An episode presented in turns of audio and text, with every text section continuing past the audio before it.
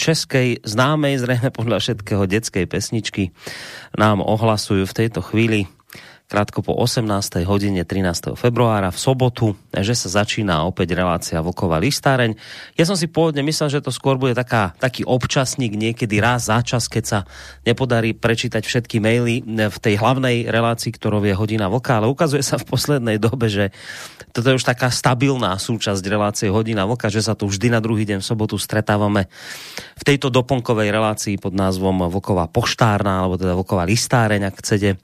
Ja len teda pre, e, poviem to, čo vždy v úvode, e, preto aby tí z vás, ktorí povedzme ste nás doteraz nepočúvali, by ste vedeli, o čo ide. My vlastne s touto reláciou sa vždy hlásime ako s takým doplnkom k relácii Hodina Vlka, ktorú vysielame vždy v piatok. A to vtedy, ak sa nám nepodarí všetky maily prečítať, čo sa v minulosti stávalo dosť často, potom sa poslucháči e, boli z toho niekedy aj nahnevaní, aj nešťastní, že sa nepodarilo všetky maily prečítať, tak sme sa rozhodli, že budeme robiť takéto relácie doplnkové, kde maily, ktoré včera prečítané neboli, prečítame dnes. Platí to, čo vždy. Ak budete písať dnes maily, tie čítať nebudem. Ani sa tu dnes nedvíhajú telefóny, len sa prečítajú maily, ktoré prišli včera a nestihli sa prečítať. Čiže uh, pozerám, je tu nejakých možno 10 mailov, čiže podľa mňa za nejakých 20-30 minút by sme to mohli dnes odpískať. Uvidíme. Ešte predtým, ako privítam môjho parťáka, len teda poviem, že včera v hodine Vlka sme riešili dve témy. Jednak sme sa venovali e, prejavu uh, novozvoleného amerického prezidenta Joea Bidena, Eh, minulý týždeň mal prejav na pôde ministerstva zahraničných vecí vo Washingtone. K tomu sme viac menej mm, vlastne maily prečítali už včera, takže predpokladám, že tie maily, ktoré nám ostali, sa budú týkať skôr tej druhej časti relácie. No a to bolo vlastne to FOPA eh, ministra zahraničných vecí Európskej únie Josefa Borela v Moskve. Takže asi, asi väčšina mailov bude k tomuto. Tak Vočko, vítaj opäť na Skype, počujeme sa? Slyšíme se, dobrý večer tobě, Borisku, dobrý večer všem našim posluchačkám a posluchačům, ať už jsou na e, země kouli kdekoliv. A e, k té poštovně ještě tolik, že my jsme dřív e, se to snažili, v době, kdy se mohlo vysílat díl, tak jsme se to snažili vyřešit tak, že jsme prostě vysílali až, až do bezvědomího. Končili jsme třeba v půl třetí ráno. Eh, Borísek, já dneska takhle vysílat nemůžu a Borísek chyběl doma přes noc, no tak jsme, tak jsme se rozhodli, že to zkrátka vyřešíme lista, eh, poštovnou sobotu, což je dnešní případ. Tak, Takže pekný večer. To je dobré, že si to doplnil, lebo áno, presne toto je, toto je vec, ktorú ja som zabudol, že áno, vtedy sme to vlastne naozaj riešili tým spôsobom, že sme dlho do noci vyseleli, tak sa vlastne všetky maily stihli prečítať, ale teraz tým, že hodina voka má teraz štandardne naozaj ten dvojhodinový čas, tak sa všetko nesíha, takže preto sa tu takto stretávame v soboty. Ten čas býva rôzny, niekedy o 5. podvečer, dnes o 6. Ale podstatné je to, že teda vy ste už včera o tom informovaní boli, že takáto relácia bude. Čiže tí z vás, ktorí ste nám včera maily e, písali a ktoré prečítané neboli a chcete na ne počuť odpoveď od Vlka, tak dnes tú odpoveď iste dostanete. Idem hneď teda na prvý mail. Ja som si tento mail všimol už včera počas relácie, ale som si ho odkladal, lebo bol veľmi dlhý a vrajím si, že ten dám radšej v sobotu. Takže prvý mail od Juraja. Zdravím vás páni, keby som chcel písať dlho, tak by to vyšlo na niekoľko strán textu. Súčasná politika Bidena je len pokračovaním politiky Obamu. Stalo sa to, že Rusko na čele s Putinom nemá chuť znášať všetky extravagancie vládnej špičky USA, ktorá je hnaná vojenským priemyselným komplexom. Ich cieľom je stále likvidácia Ruska.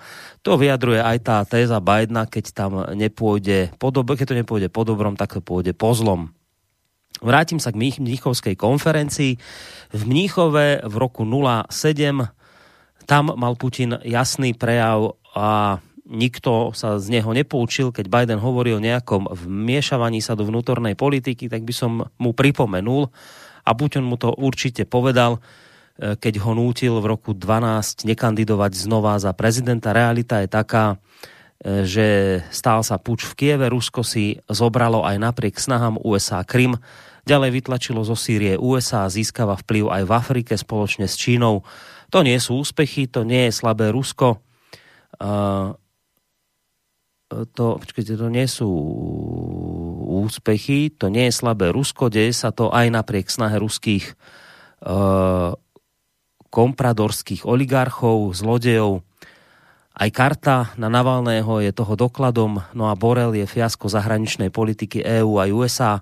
Lavrov im ukázal na plnú obrazovku a hubu, ako demokraticky riešili problém v Katalánsku. Biden len čo prišiel do úradu, tak sa vyhráža. Je to pár dní, čo rozhodli USA premiesniť do Norska štyri strategické bombardéry B-1 Lancer, na čo asi Dejú sa divné veci aj e, v Čiernom mori, stále tam patrolujú torpedoborce Donald Cook a teraz Porter s raketami Tomahawk a protiraketovým systémom Aegis. A ešte jedno, na Aliaške pribudli stealth bojové lietadla F-35 v počte 54 kusov a pridali sa k 45 F-22 Raptor. To je mierová politika USA, pýta sa Juraj. A ešte jeden odstavec tohto jeho mailu. Preto sa nečudujte, že Rusko hovorí, že presadzuje politiku jadrového odstrašovania a v prípade potreby aj preventívneho jadrového útoku. Koho myslíte, že to postihne v prvom rade? Taktické prostriedky pôjdu na Európu, a strategické bez pardonu na USA. Na Margo vzťahov Čína-USA, USA majú jeden cieľ, ktorý mali už za Nixona rozbiť spojenectvo Ruska a Číny. Obaja zatiaľ chápu, o čo ide USA, o, o čo ide USA, preto ten láskavý prístup Majdna voči Číne, okrem toho v Číne je veľa kapitálu nadnárodných spoločností a tie si neprajú to, čo robil Trump, ktorý chcel návrat kapitálu a výroby späť do USA. Základný zákon zisku uh, to monopolistickému kapitalizmu nedovolí, aj preto musel Trump skončiť. Tí mocní boli proti, ale nepochopili, že svet nie je už monopolárny, ako bolo do roku CCA 10. Uh, tak toto nám napísal, som nevedel, že podplukovník vo výslužbe pán Juraj. No, ďakujeme za tento dlhší mail. Môžeš na Bočko reagovat? S okolností jsem si nedávno náhodou pustil ten, e, něco jsem hledal, e, tak jsem si vzpomněl na ten Putinovo projev v Mnichově na bezpečnostní kon, konferenci, o kterém e, hovořil Juraj. A poslechl jsem si ho znova. U nás, když na to dojde řeč, tak je ten projev hodnocený jako e, vyhlášení nový studený války ruském západu. Takhle je charakterizovaný. A je dostupný, e, ten projev je dostupný na YouTube, e, včetně českých titulků, takže není žádný problém pro nikoho, aby si to pustil a poslechl znova. A s odstupem doby může člověk říct, že to byl projev a nevím, jestli mám říct státnický nebo spíš vizionářský, eh, toho, co se bude dít. A ta sentence tenkrát eh, Putinovo ta hlavní, kterou, kterou eh, sdělil, bylo, že chce udělat Rusko silný a on, tam, on to říká jinak. On tam, on tam říká, kdo je slabý, toho si nikdo neváží a toho nikdo nerespektuje. A začal podle toho jednat. E, oba, podstatě, kdyby se to nestalo a Rusko pokračovalo na té jelcinovské trajektorii, tak zde dneska máme nejspíš další zhroucený stát. Jo. Svět by se, zejména ten náš, by se na Rusko měl začít dívat úplně jinak, jiným prismatem, než dělá. To, to není nic nového, to, to ode mě posluchači slyšeli včera a, a moc krát předtím, ale je to pravda. Prostě my jsme dneska v pozici, že neustále utahujeme šroub a e, konfrontace se zvyšuje. Kam to chtějí, kam to chtějí jako dohnat? E, kde je nějaká linie, kterou, kterou už nebudou ochotní překro, překročit? Já jsem kdysi, když si vzpomeneš, tak když jsem, e, když jsem hovořil na téma e, vztahy Spojené státy versus Rusko, tak jsem říkal, že tu generaci politiků, která zažila válku, eh, z níž poslední byl vlastně eh, eh, Bush starší, který, který bojoval jako pilot za druhé světové války a proti polem byl třeba Brežněv, pokud si vzpomenu, který taky bojoval za druhý světové války, tyhle lidi věděli, jaký hrozný peklo válka je, zejména teda světová. A to byla bez atomových zbraní. A podle mě razili politiku, eh, která měla hlavní princip, tohle už nemůžeme udělat, protože oni by mohli zmáčknout červený knoflík.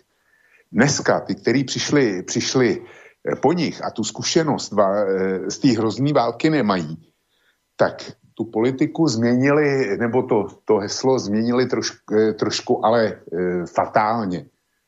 Tohle ještě můžeme udělat, protože oni, oni si nedovolí ten knoflík zmačknout. Červený. Rozdíl mezi těma dvěma sloganama je, si myslím, je zřejmý a bohužel nás, nás tohle pronásleduje.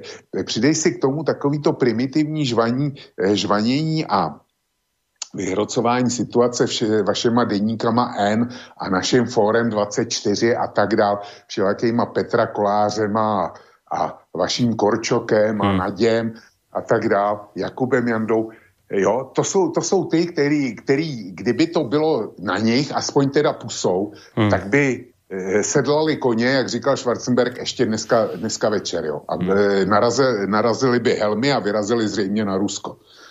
To by, takže eh, Juraj má pravdu, ale já bych řekl za sebe, že přeceňuje schopnosti a možnosti Ruska. Říká Sýrie.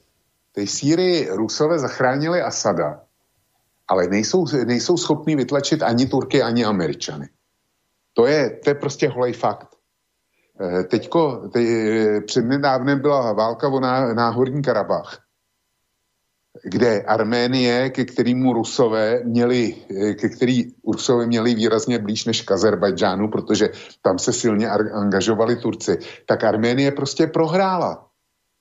A eh, Azerbajdžán se dostal zcela jasně do sféry tureckého vlivu, což pro Rusko je naprostá tragédie to, tohle. Čili já, já si nedovolím eh, eh, konstatovat, že Rusko je natolik silný, aby hrálo globální politickou roli. Prostě pro mě to globální velmoc není. Znovu opakuju, že nebej toho jeho jaderního deštníku, tak by s ním bylo zacházeno nějak podobně jako se Srbskem.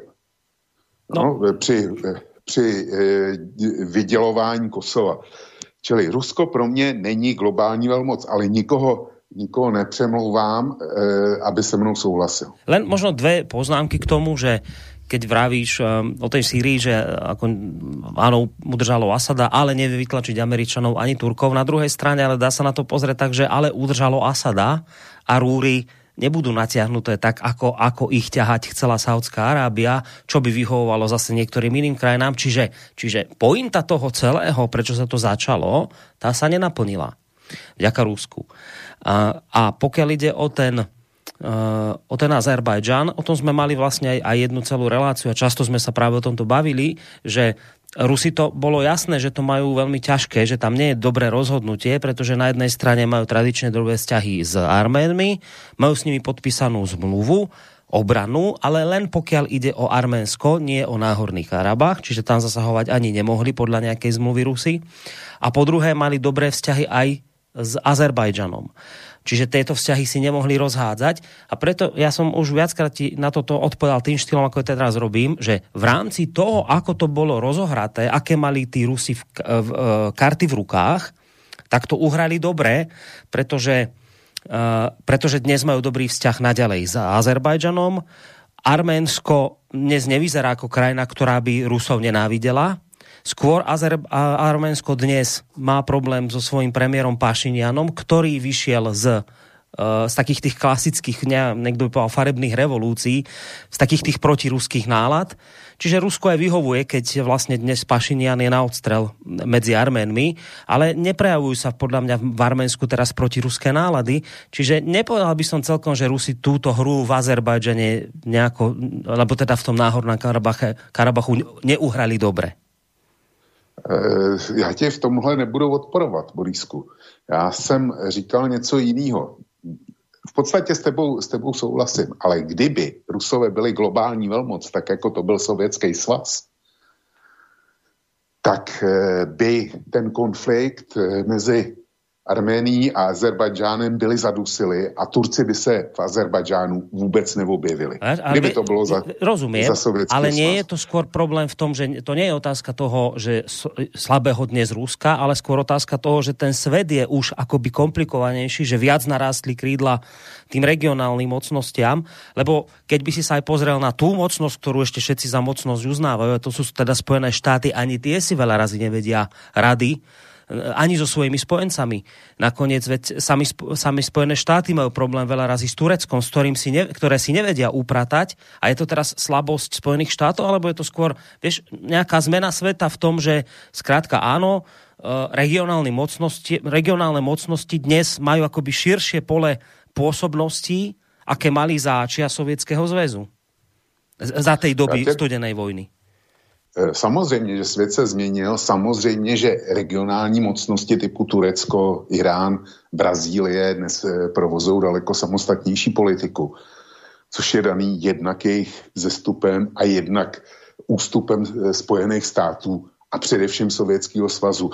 Zkrátka ten multipolár, multipolární svět se změnil na monopolární, ale Spojené státy nebyly schopný udržet svoji superioritu.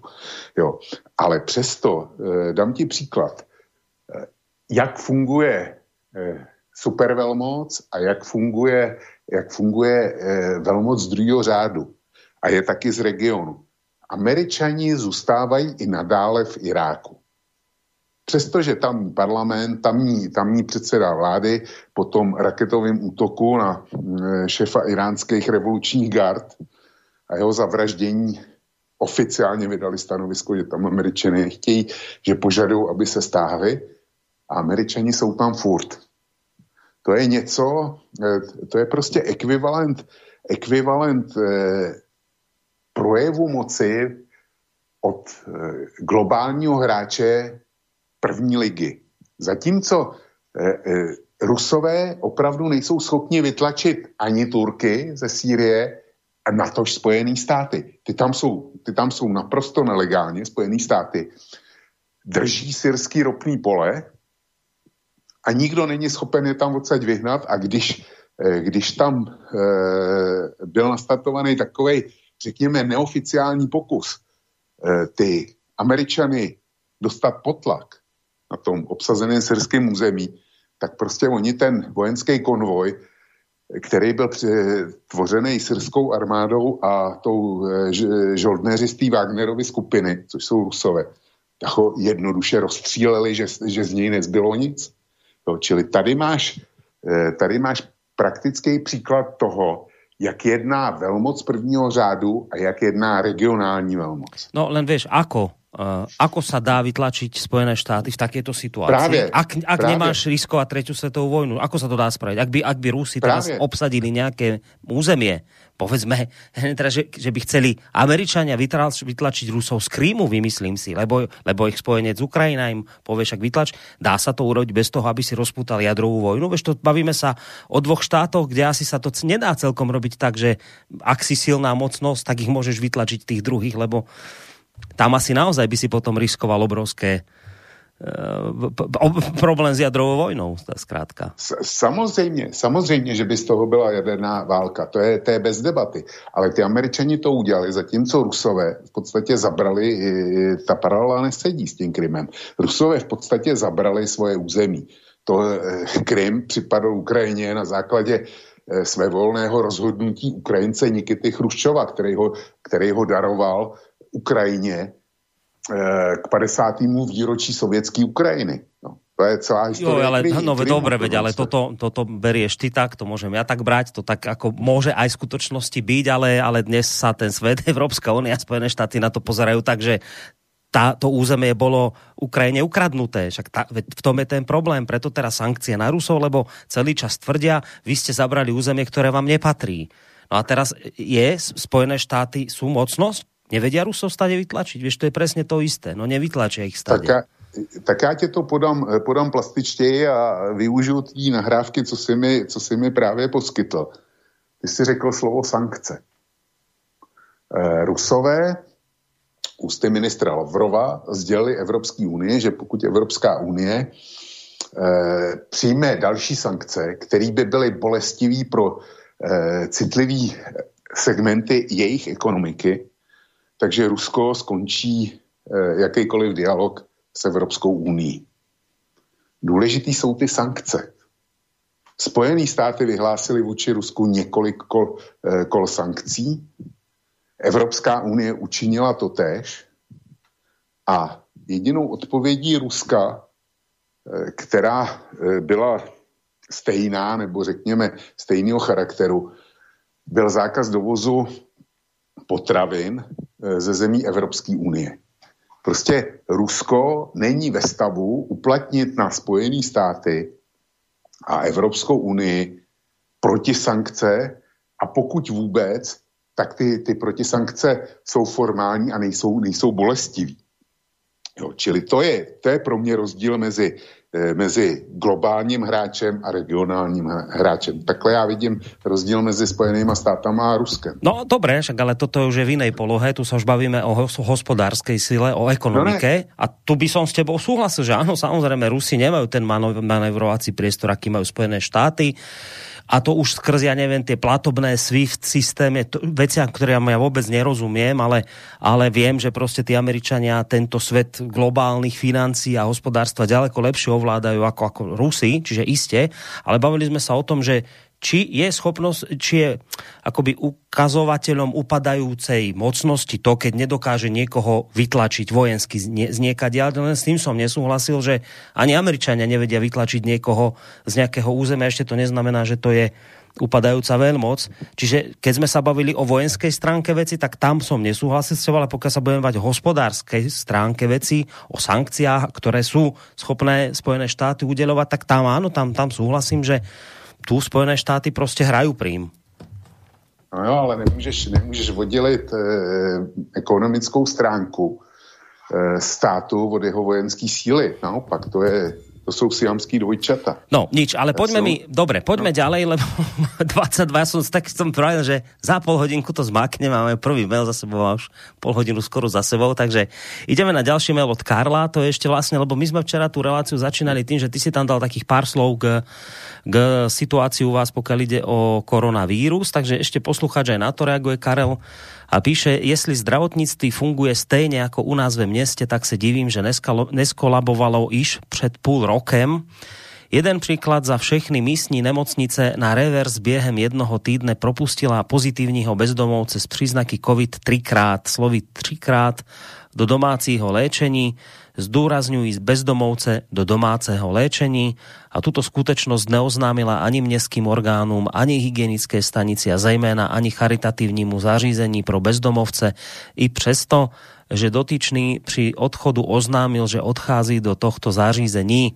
Informace o tomto postupu se dostala na veřejnost jen díky známostem se zdravotnickým personálem nemocnice. Takže takúto skúsenosť nám napísal Karel. To je samozřejmě tragédie, ale já věřím tomu, eh, že český zdravotní systém funguje zatím jako celek podstatně líp, protože kdyby tomu tak nebylo, tak už, eh, už tady už je rozvrácený a máme tady eh, zdravotnictví typu Středoafrická republika. Jdeme na další mailík od Čakaj, aha, toto zase ten istý Karel, už teraz k inej téme. Bohužel znalosti vočka o ruské vojenské technice nejsou zrovna na výši 200 letadel F-35 jsou téměř k ničemu, jelikož podle manuálu výrobce může letět nad zvukovou rýchlosti pouze 90 sekúnd v celom období e, do první generační technické prohlídky.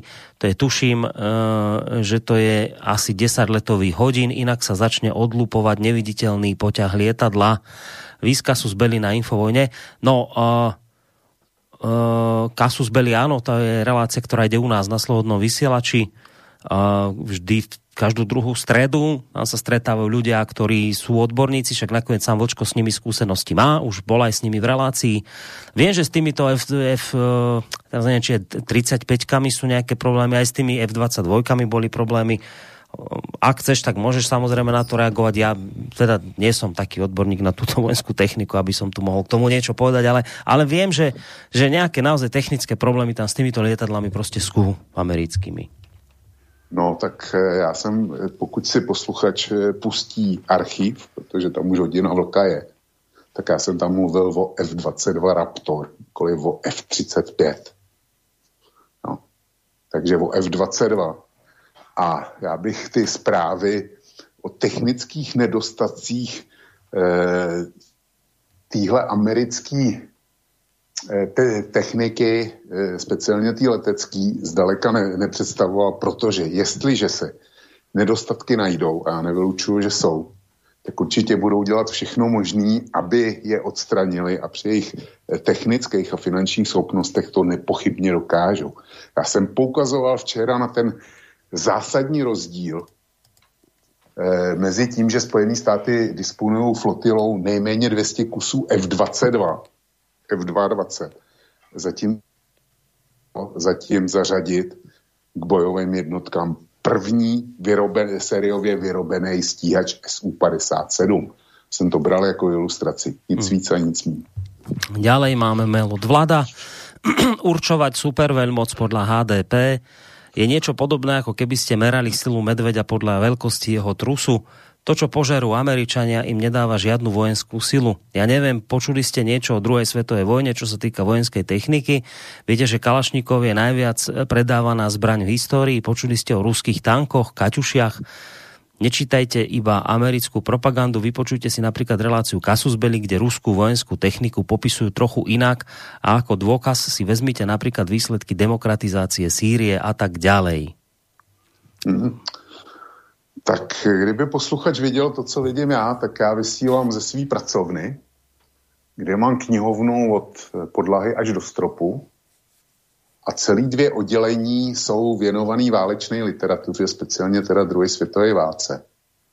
A jedno to oddělení se týká e, války na východě, kde je zastoupená jak ruská, tak německá a anglosaská válečná literatura, takže myslím si, že určitý povědomí o e, tomhle mám, včetně teda těch ka- kaťuší a tanků.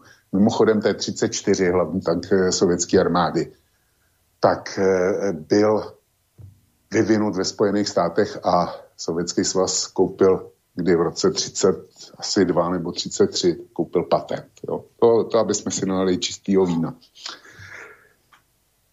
Eh, jinak eh, Sovětský svaz eh, velmi profitoval z amerického systému nebo zákona o půjčce a pronájmu a dovážel všechny možný pro něj tehdy dostupný druhy váleční techniky, tanky, letadla, co vím, ale rozhodující ty, ty nejdůležitější položky. Tuším, že to číslo je asi 95%, tak e, řekl bych, že potom v druhé fázi války tak snad 95% parku lokomotiv, železničních lokomotiv, tak bylo právě dodáno, e, dodáno do Sovětského svazu spojenci na základě zákona o půjčce a pronájmu. Ale musel bych to najít, je to, je to někde e, v jednom Richardu Overim, ale teď to rychle nevy, nevytáhnu. A další zajímavá věc, tam je taková tabulka těch rozhodujících dodávek. A další obrovskou položkou byly například vojenské boty. No. Bez těch by se asi hodně, to je, tam byly dodávky v milionech a milionech kusů. A bez těch by se asi velmi těžko bojovalo. Tohle všechno je dáno například tím HDP. To není jenom, jenom o tom, kolik kdo vyrobí pušek a nábojů, ale taky jestli jeho vojáci mají boty nebo, nebo boty nemají a jestli ne, jsou schopni eh, se transportovat po železnici, protože na, na to jsou potřeba lokomotivy. Eh, takže posluchač mi křivdí a já se snažím o ruský vojenský technice najít informace, protože mě, mě tahle oblast zajímá. Nicméně ne všechno z Ruska co je e, takzvaná zelená produkce, je taky produkce e, prvotřídní. Když se podíváme na už zmíněnou válku Arménie a Azerbajdžán, když se podíváme na konflikt v Líbii, když se podíváme na konflikt v Sýrii, tak je nadevší pochybnost, že například e, protivzdušní e, komplety bezprostřední obrany pancíř, e, pancíř, tuším, že to je pancíř typu S1, tak e, jeho výkonnost se ukázala zejména proti bojovým dronům z Turecka jako velmi nedostatečná. Totež, totež platí o e, útocích Izraele na tyhle protiletecké e, komplety. Já tím nechci schazovat ruskou válečnou produkci. Ani mě to nenapadne. Ale chtěl bych, aby jsme brali informace takový, jaký, jaký jsou a nikoliv, aby jsme, jako pod, aby jsme se bavili jako fotbaloví fandové. Všechno, co je z Ameriky, je špatný, všechno, co je z Ruska, je dobrý. Mainstream tento dělá přesně naopak. Všechno, co je z Ruska, je špatný, všechno, co je z Ameriky, je úžasný. Neplatí, neplatí ani jeden, ani druhý postoj. To sú také nekonečné témy, pr- predovšetkým chlapské o týchto bojových technikách. Ja viem, že teda v, v Kasus Belli sa tomu chlapci venujú veľmi výrazne, tam naozaj to riešia zo všetkých možných uhlov pohľadu. Iste by tu dnes mohla zaznieť aj výhrada toho typu, že svet sa od druhej svetovej vojny zmenil, dnes uh, už veľké presuny vojsk a také tie typické armády obrovské, že, že aj v tom Azerbajdžane sme to nakoniec videli, že vlastne tých Arménov porážali tým, že vlastne to bola vojna dronov už. A ja som čítal nejaký komentár, myslím na postoji, niekto tam išiel ako, ako taký reporter vojnový a vravil, že to boli jatky, že to preto vlastne tí Arméni pre, prehrali teraz tú vojnu, lebo to doslova, že tam sa neviete tomu, tomu dronu ubrániť, proste tie drony z, z Turecka, že, že to boli absolútny masaker, čo sa tam dialo s nimi. Čiže už akoby aj, tá, aj to vojenstvo sa posúva do nejakej inej akoby polohy. Samozrejme, že možno je to tá otázka, že či je potrebné dnes rozmýšľať tým spôsobom, že presuny veľkých vojsk, či nie je lepšie naozaj vyrobiť nejakú jednu raketu, ktorá unikne všetkým tým dážnikom proti lietadlovým a, a tu keď máš, tak vlastne je super zraniteľný kdekoľvek. Však nakoniec tou cestou vlastne tí Rusi idú, že vravia, že majú už rakety, ktoré dokážu neviem ako dlho lietať a, a, a, a absolútne nezachytiteľné. Čiže možno naozaj je dôležité aj zasadiť to do kontextu doby, ktorú žijeme, že od toho času, od tej druhej svetovej vojny sa už proste zmenilo spôsob vedenia vojny. Ale toto je naozaj už, už nejaká vysoko, hlboko odborná, odborná téma, to by som nechal možno na reláciu práve Kasus Belli, tam nech sa tomu venujú. Poďme mi ďalej k ďalšiemu mailu od Ľuba, Odkedy vlk verí mainstreamovej propagande? Zaujímavé, že keď išlo o Ukrajinu, neveril jej a podielala sa, alebo aspoň zverejňoval ten rozsiahly dokument, ktorý odhaľoval dezinformácie Českej televízie. Prečo si teraz nemyslí, že dáta, ktoré zverejňujú, sú manipulatívne? Prečo im verí? Na Slovensku na 100% sú manipulatívne a viackrát boli Štátni propagandisti a média pristihnutí pri klamstve odhaľujú odborníci, lekári, štatistici, regionálni lídry, starostovia, primátori, klamú o počte nakazených, klamú o príčine úmrtí, klamú o tom, čo je najúčinnejšie na zastavenie alebo spomalenie epidémie, klamú, že sa dá nad vírusom vyhrať vakcínou, je to lož. Bránia určitému účinnému liečeniu liekmi, ktoré sú už dávno známe, aby sa situácia zhoršila, aby ľudia boli ochotní očkovať sa geneticky upravenými nebezpečnými vakcínami. Urobili z nás testovacích králikov, to je neskutočné svinstvo, všetko to vedie k vystrašeniu ľudí, ako je zrejme aj vlk, aby neprotestovali a spolupracovali. Som frustrovaný aj z postoja vlka, ktorý stratil nestranosť a nadhľad. Tak píše Lubo a očividne tým ešte vlastne reaguje na ten úplný úvod včerajšej relácie Hodina vlka. No, tak eh, Lubo má právo na svůj názor a já mám právo taky na svůj názor. A konstatuju, že jsem zvyklý data, eh, data prověřovat. A pokud jde o COVID, tak Lubo patří zcela evidentně k těm, kteří si myslí, že COVID je humbuk a bublina. A když to není eh, humbuk a bublina, tak je to chřipčička. A když už to nebude chřipčička, tak se to dá léčit eh, tím, co máme doma, každý v lékárnice, když, i když to přeženu. Tohle prostě není pravda. Na celém světě zaznamenali za rok 2020 výrazně nadměn, nadměrný počet úmrtí. Zaznamenala to i česká televize. A chce mi Lubo říct, že statistický úřad sfalšoval data o počtu zemřelých a sfalšoval eh, rovněž data o tom, kdy v čase během roku zemřeli? To, tohle, tomuhle já mám věřit? Ať se na mě nezlobí, to je eh, mimo dosah mojí fantazie a jestli tomu věří on, tak eh, si dovolím mu vyslovit jako soucítění, ale já těmhle datům věřím. Není to jenom záležitost Česka. E, nadměrný počty mrtvých měli i v Rusku. Snad nebude pochybovat o tom, že ty ruské statistiky, teda když ty český jsou špatně a slovenský jsou špatně a jsou vylhaný, tak e, v Rusku jsou taky vylhaný podle něj.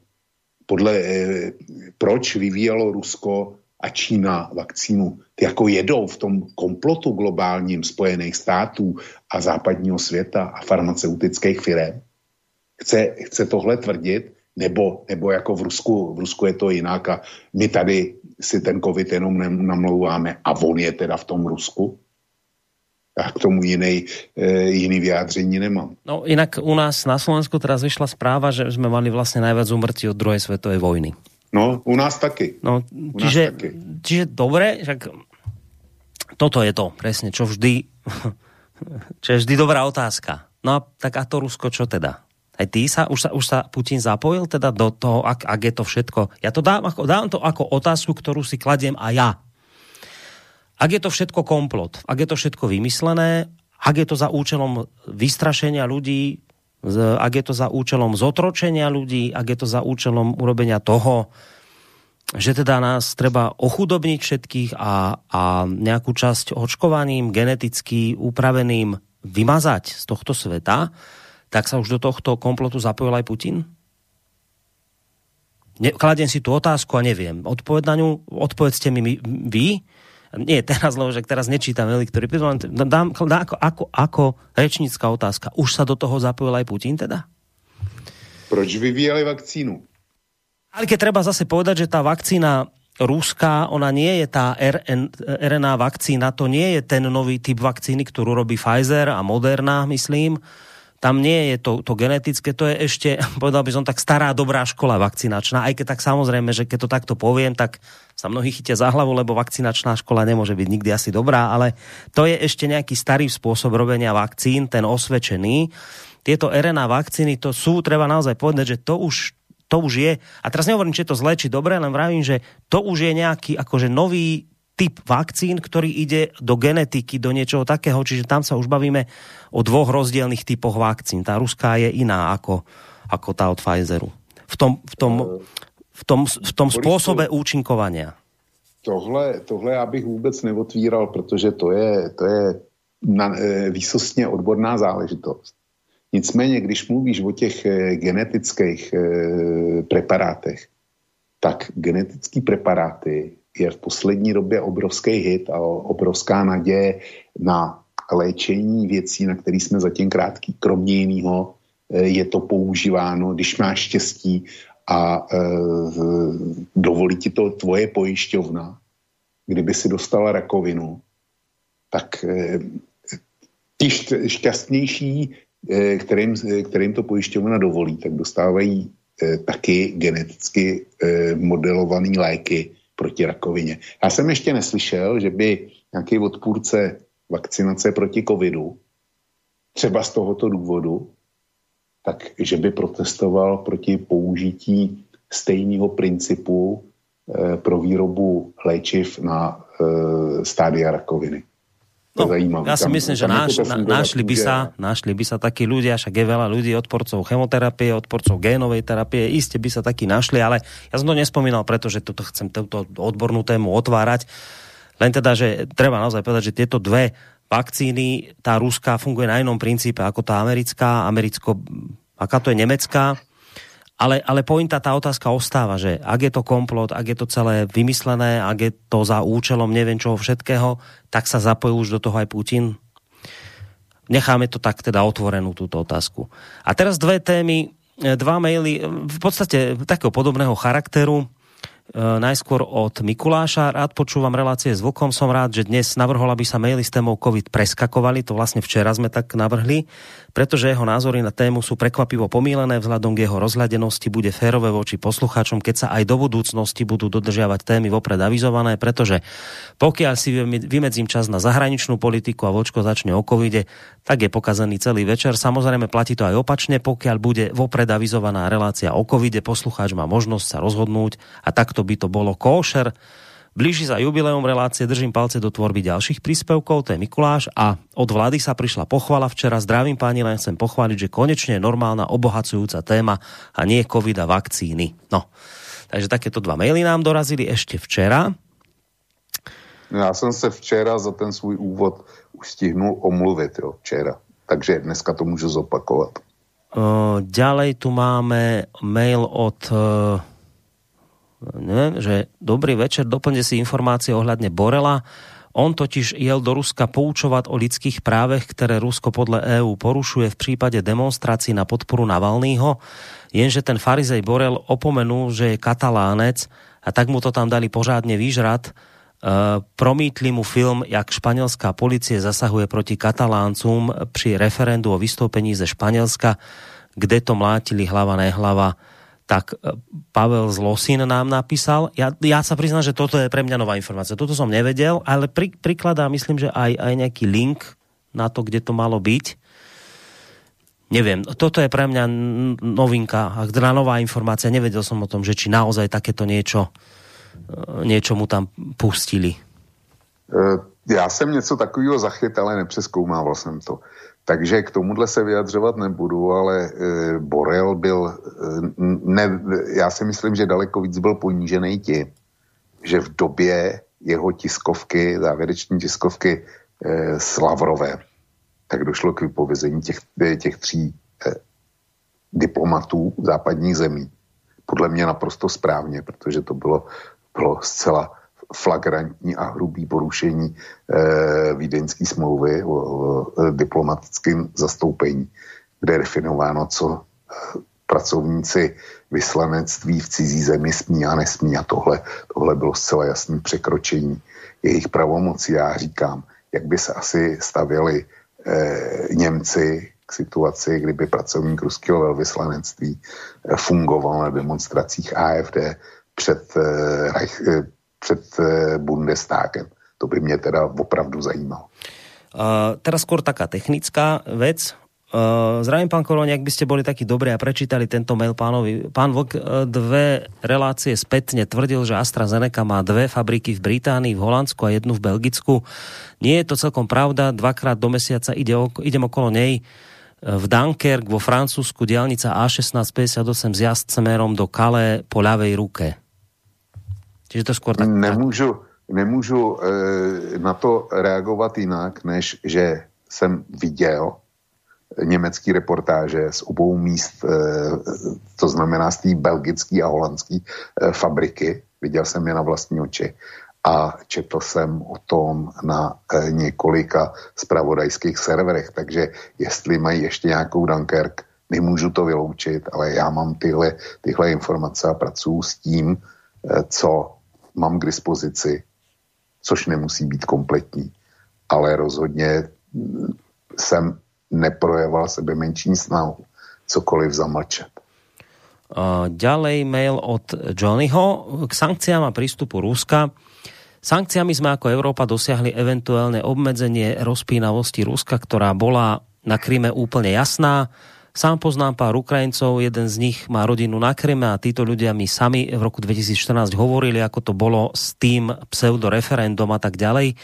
Mimochodom operovať pri každom diplomaticko-ekonomickom spore tým, že Rusko je jadrová veľmoc, už je sprofanované, takže e, tak, že to už nemá efekt. S touto logikou by sa nemalo konať principiálne proti žiadnej krajine, ktorá má čo už len 10 bomb, lebo aj to stačí na rozputanie svetovej vojny. Prefackať by mala EU Rusko tak, aby pochopilo, že Európa nie je handra. Lavrov si zrejme rieši frustráciu z USA cez Európu. Asi by bolo na čase Rusom naznačiť, že si to EÚ nenechá páčiť ale nie štýlom e, Šimečkov a iných eurohujerov, ktorí vypisujú europropagandu každý deň na Facebooku. Sankcie voči Rusku dokázateľne fungujú, stačí si pozrieť HDP po zavedení sankcií. Konec koncov všelijakí ruskí vlastenci na YouTube dávajú videá, ako Rusko sankcie nepoložia, ale v závere vravia, že EU by mala sankcie zrušiť. Mimochodom, ak sankcie nefungujú, čo tvrdí aj Fico, na čo by sme im ich mali rušiť, veď potom je to len formalita na papieri. No, takže takýto pohľad z inej strany priletel od Johnnyho včera v mailoch. No, e, Johnny zcela evidentně e, se narodil nebo e, získal tak silnou proti, proti, protiruskou afinitu, že není ochoten se dívat na svět reálnýma očima. Prostě co je Rusko, to je špatně, co, je, co jsou Spojené státy, to je dobře. Je mi to u Johnnyho líto, protože jinak je s ním docela řeč. Eh, sankce. Eh, on operuje HDP. Ty sankce, ty, eh, ty by zatím Rusku, kdo ví, jak eh, neškodili. Prostě Rusko eh, vyváží dál plyn, vyváží dál ropu, což dělá třetinu jeho, jeho HDP. Tady se nic nestalo vlivem toho, že zakázalo dovoz potravin ze zemí Evropské unie, tak se stalo to, že Rusko eh, ze svého chatrného zemědělství vybudovalo další exportní sektor a dneska snad je největším světovým hráčem na poli eh, prodejů eh, obilí na světě. Jo? Tak to je vedle toho například tam obrovským způsobem vzrostla produkce mléka a masa z domácích zdrojů eh, nad jakýkoliv eh, dřívější limity. Takže to je taky důsledek eh, proti ruských sankcí. Eh, ruský zemědělství něco podobného potřebovalo. Samozřejmě, že ty sankce Rusům život neulehčujou, ale umí s nima určitě žít a nejsou to sankce. Já to přirovnám, já to přirovnám k dálnici, ke čtyřproudý dálnici. Samozřejmě, že všichni rádi jezdíme po dálnici, která je eh, dob, eh, dobře udržovaná, kde nejsou žádné výluky, kde se nic neopravuje a tak dále. To, to máme rádi. Ale zrovna tak umíme jezdit po dálnici a musíme jezdit, kde se prostě jeden směr opravuje takže jedeme třeba 20 kilometrů eh, v tom druhém směru, který je rozdělený na pruh tam a na pruh, eh, na pruh zpátky. Jo. A umíme v tom jezdit. A tohle je režim, eh, v kterým jede Rusko pod těma sankcema. Já nevím, jestli, jestli má dva pruhy k dispozici jiní dálnice, nebo jestli má ještě jeden pruh z toho opravovaného směru to se taky děje. Nebo jestli dokonce je tam semafor a jezdí na střídačku, ale takhle eh, ten semafor bych eh, určitě v současné době vyloučil. A ten pokles HDP, o kterém Johnny píše, tak eh, bude dobrý, když se na to podívá. A když se vedle toho pustí v jiném okně graf, který bude zohledňovat vývoj cen ropy na světových trzích. A velice snadno komparací zjistí, proč ten ruský HDP šel tak ostředou. Mimochodem, pokles Ruska, pokles HDP Ruska eh, v době koronavirové pandemie je výrazně nižší než pokles západní Evropy. To, ja. taky na, to taky na internetu najde. Možno len dve veci by som povedal k Johnnyho mailu, že to, to je zase raz presne to, čo sme včera riešili pri Borelovi, Eh, keď tu vlastne počúvame ten nárek mainstreamový, že ako Lavrov zamietol podlahu Borelom, ale nikto z tých, ktorí tu vyplakávajú, vám nepovie, že počúvate, ale tomu zameteniu Borelov niečo, niečo predchádzalo. Nejaká, nejaké demonstrácie za Navalného, kde boli európsky diplomati, počas nepovolených demonstrácií a tak ďalej a tak ďalej. Proste niečo, čo tomu predchádzalo. Keď sa to nepovie, čo, som, čo, čo tomu predchádzalo a bude sa rozprávať len to zametenie, tak potom môžete to vnímať takto kriticky. Ale nie je celkom pravdivo. A to je aj pri tom Kríme, kde píše vlastne Johnny, že Uh, ako im vlastne Rusi ten Krym ukradli, rozpínavosť Ruska a tak ďalej. Ale však ten Krym to nebolo tak, že z ničoho nič všetko bol mier, krásny, ticho, všetci sa ľúbili a zrazu Rusi nabehli a ukradli Krím. Veď vy neviete, čo sa dialo na Majdane? Veď neviete, ako, ako tá dohoda ministrov zahraničných vecí, myslím, európskych, bola pošlapaná protestujúcimi? Neviete, čo sa dialo s ruskou menšinou vtedy? E, čo sa dialo na Dombase? E, teda v Odese? Ta, to sú všetko veci, ktoré niečomu predchádzali. A ak na konci toho bolo obsadenie Krymu Rusmi, tak sa bavme aj o tom, čo tomu predchádzalo. Nemôžeme to vytrhnúť z kontextu a rozpínavosť Ruska ukradnutie Krymu. To nie je celkom pravdivé. A druhá vec, e, keď tam píšete, je aj toto, že, že, že má známych, ktorému, ktorým hovorili, ako to bolo s tým pseudoreferendum. No, viete, v Kosove ani pseudoreferendum nebolo. A všetci na západe sú spokojní. Nikto, nikto neprotestuje. Zrejme ani vy nie. Tam lídry, naši západní, vyspelí, tam, že to vraj bolo v poriadku. To Kosovo povedia, že bolo úplne v poriadku, ale tam žiadne referendum nebolo. Tam nebolo ani pseudoreferendum. A teraz čo je horšie? Je horšie, ak teda bolo, ja neviem, či bolo pseudoreferendum na Ukrajine, ale viem, že Viem, že v Kosove nebolo žiadne, to viem. Tak čo je horšie? Je horšie pseudoreferendum alebo žiadne referendum, ktoré vám teda západní politici hovoria, ako že to je fajn, takto, takto ukradnúť cudzie územie je vraj v poriadku. No tak, tak čo je horšie z týchto dvoch možností? Borisku, já na to ještě budu reagovat, protože díky za připomenutí, protože tuhle část jsem zanedbal, Johnnyho mailu. E, On říká, mám známý z, z Ukrajiny, který vykládá, jak to bylo s pseudo referendem eh, v roce 94. Já mám velice bohatý eh, archív ohledně Ukrajiny. A Ukrajinci, nebo eh, ukrajinské organizace, si po anexi eh, Krymu Ruskem zorganizovali referendum, v podstatě ilegální, a to referendum pro ně vyřizovala německá velmi renomovaná výzkumná organizace GFK. Já to mám v archivu. No a ty e, zkoumali, jestli obyvatelstvo Krymu je, e, souhlasí s připojením Krymu k Rusku nebo ne. A dopadlo to zcela jednoznačně. A prostá drtivá většina e, krymských občanů se pro GFK vyslovila proto, že je dobře, že jsou připojení k Rusku. To je jedna věc.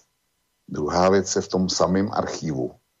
Mám uloženou informaci ze západního tisku, teďko nevím z kterého, o tom, jak to dopadlo s ukrajinskými vojáky, kteří, eh, jak reagovali vojáci ukrajinských posádek na zabrání Krymu Ruskem.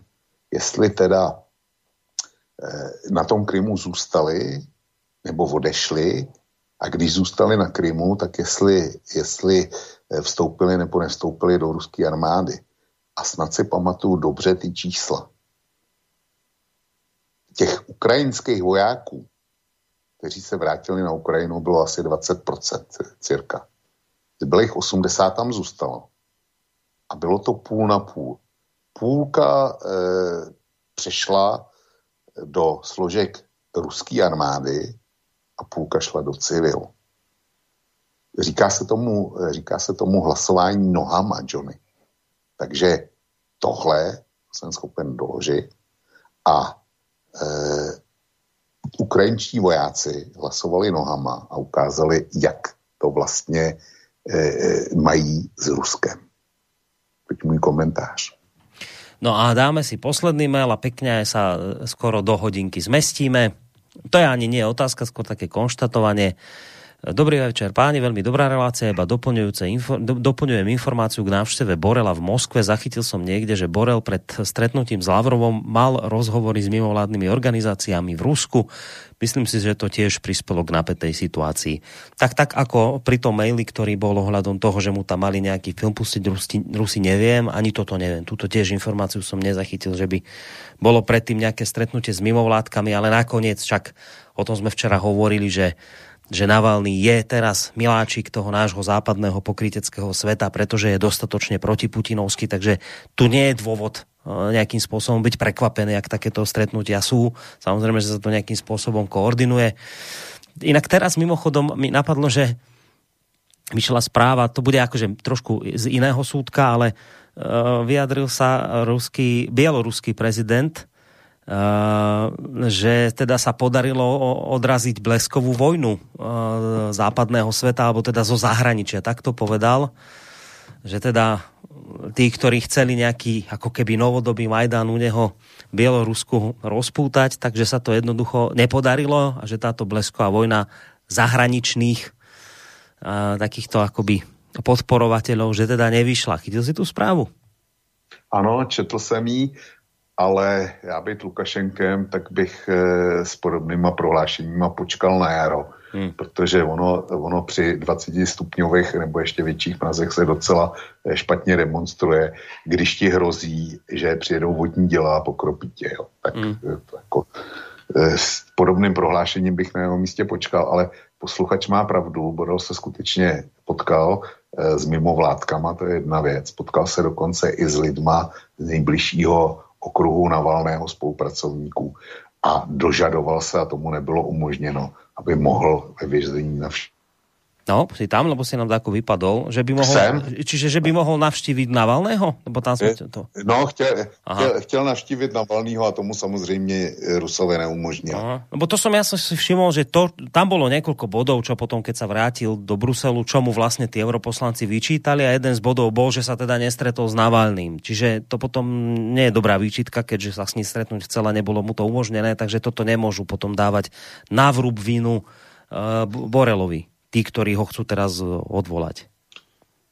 Ale prostě to je stejný, to je stejný jako, jako ty informace z mainstreamu, na který si poukázal, e, že referují o tom, co zlýho Rusové udělali Borelovi a ani, nenap, ani je nenapadne zmínit se, co tomu předcházelo, čili to je stejný případ. Áno, áno, lebo keď sa povie kontext, tak zrazu by to celé inak, by, inak by to zrazu vyzeralo a práve preto sa ten kontext zamlčí, lebo je to sexy, keď sa len povie ten záverík, hrozno strašný.